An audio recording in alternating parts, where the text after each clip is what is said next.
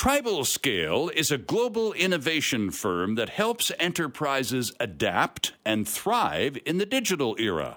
Through agile practices, they transform teams, build best in class digital products, and create disruptive startups. There's a great description for a company uh, whose vice president, Matthew Street, joins us now from Washington, D.C. Matthew is vice president, sales and marketing with Tribal Scale, a company that's been in the news for, well, its critique of the Government of Canada's spending practices. Matthew Street, good morning and welcome.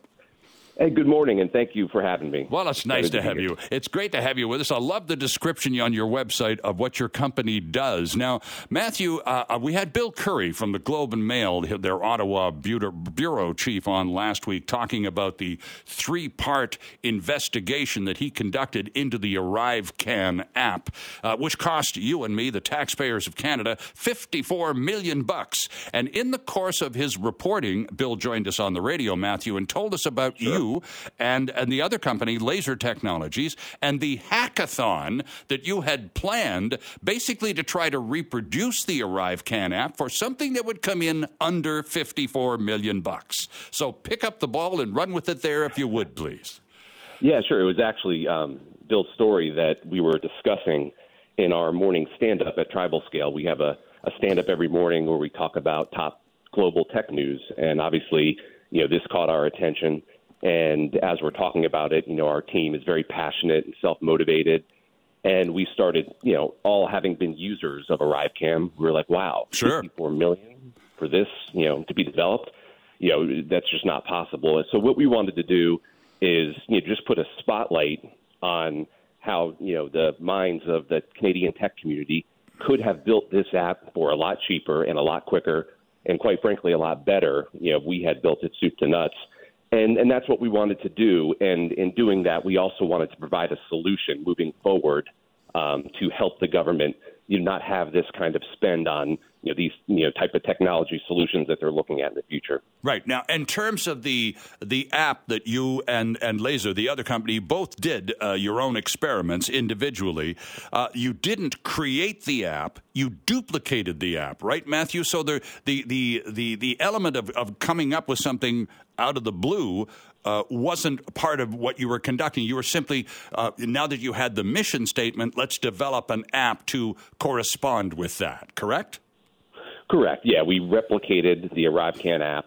Um, you know, obviously, it would take more time, but we were coming up with the concept and building it from scratch. So we were able to replicate it, you know, in 48 hours. And this was a voluntary hackathon that our team you know, wanted to do, you know, again, to put this spotlight out there. Sure. And now, you know, kind of what's fallen out of that, we've started the Canadian Technology Consortium. And, you know, when we started getting attention for doing this, we put out a, you know, sign up form for anyone from the Canadian tech community to join us, you know, with this mission of providing a free resource for the government to come to to you know get these answers and and just consult with on future you know tech procurements that they're going to have coming up. What a great idea, Matthew. So, what's the participation? What? How many people have been jumping in? More than a few, I would suspect. Sure. Yeah. Absolutely. It, it, you know, I was you know blown away by the response, but actually, you know, I shouldn't be with all the great minds um, in the tech community here in Canada. We we had over 50 people you know, within the first few days, fill out the form to want to participate voluntarily in this consortium.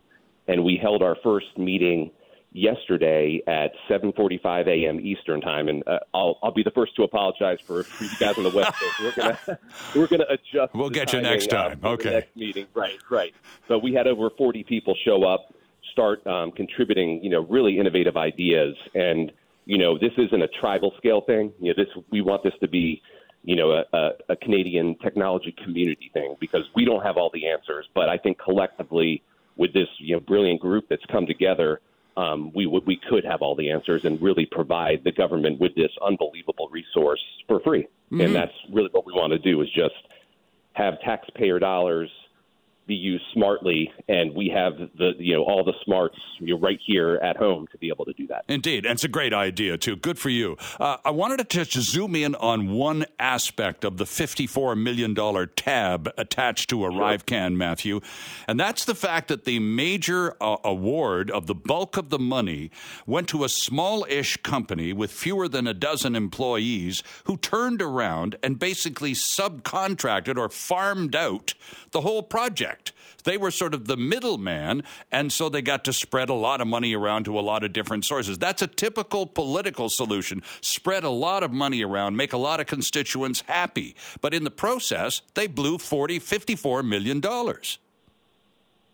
Yeah, I mean, I'm I'm not um, I'm not political myself. We're trying to do this for you know both sides of the aisle. I appreciate really, that. You want to bring that capital efficiency and productivity to the table because that's what you know we do for our clients at tribal scale. So you know we're a resource now with this consortium um, for the government, and you know we're encouraging more people to sign up and join in from the the tech community. And you know you can find information you know on our social medias right now. We're going to be building a a Slack community and putting out a resource landing page for the government and this is just what's come out of our first meeting. So sure uh, I think good things are ahead. I don't think it's, I don't think it's. I'm not trying to be political on you and, and, and draw right, you right. into something you're not particularly keen to be drawn into. But I think it's it's it crosses political lines. It's government procedure and procurement. Sure. Attitudes, Matthew, that I'm going right, after here rather than political flags, because procu- procurement at the government level is left essentially to bureaucrats. And given their uh, given their choice and the way they like to do things, it's pretty easy to see how that trap that cost us $54 million instead of perhaps, what would you estimate, by the way, a private company like uh, like yours, like Tribal Scale, if you were issued the contract by the government of Canada create, to create an ArriveCan type app all by yourselves in house, what do you think mm-hmm. the total tab might turn out to be? You know, honestly, just a rough estimate, not knowing all the the details of the scope, you know, under a million dollars easily. Wow. Okay, and that's what we heard from Bill, and we also heard from the folks at Lazer Technologies, the other t- uh, company involved in this hackathon you had last weekend. What was the reaction when you had this meeting yesterday, Matthew, with all of these representatives of, and brains, the, the, the brain power behind that gathering you had yesterday of 40 participants? What was the general tone of the meeting with respect to uh, government spending and, and the kind of efficiencies you automatically represent?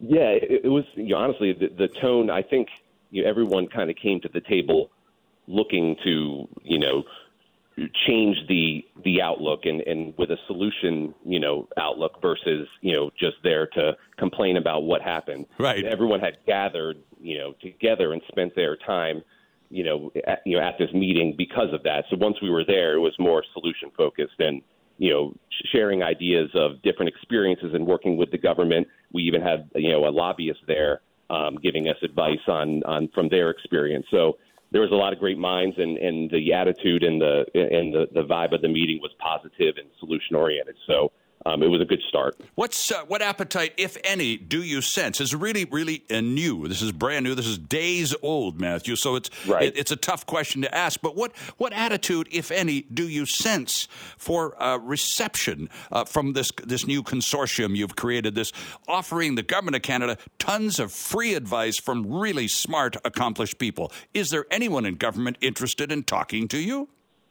And that was you know a topic we talked about yesterday in the meeting, and that's really the next step is is to start um, reaching out to the government as we build this resource. You know, we're going to create this landing page and and and let them know that you know we're coming from a great place here to help them.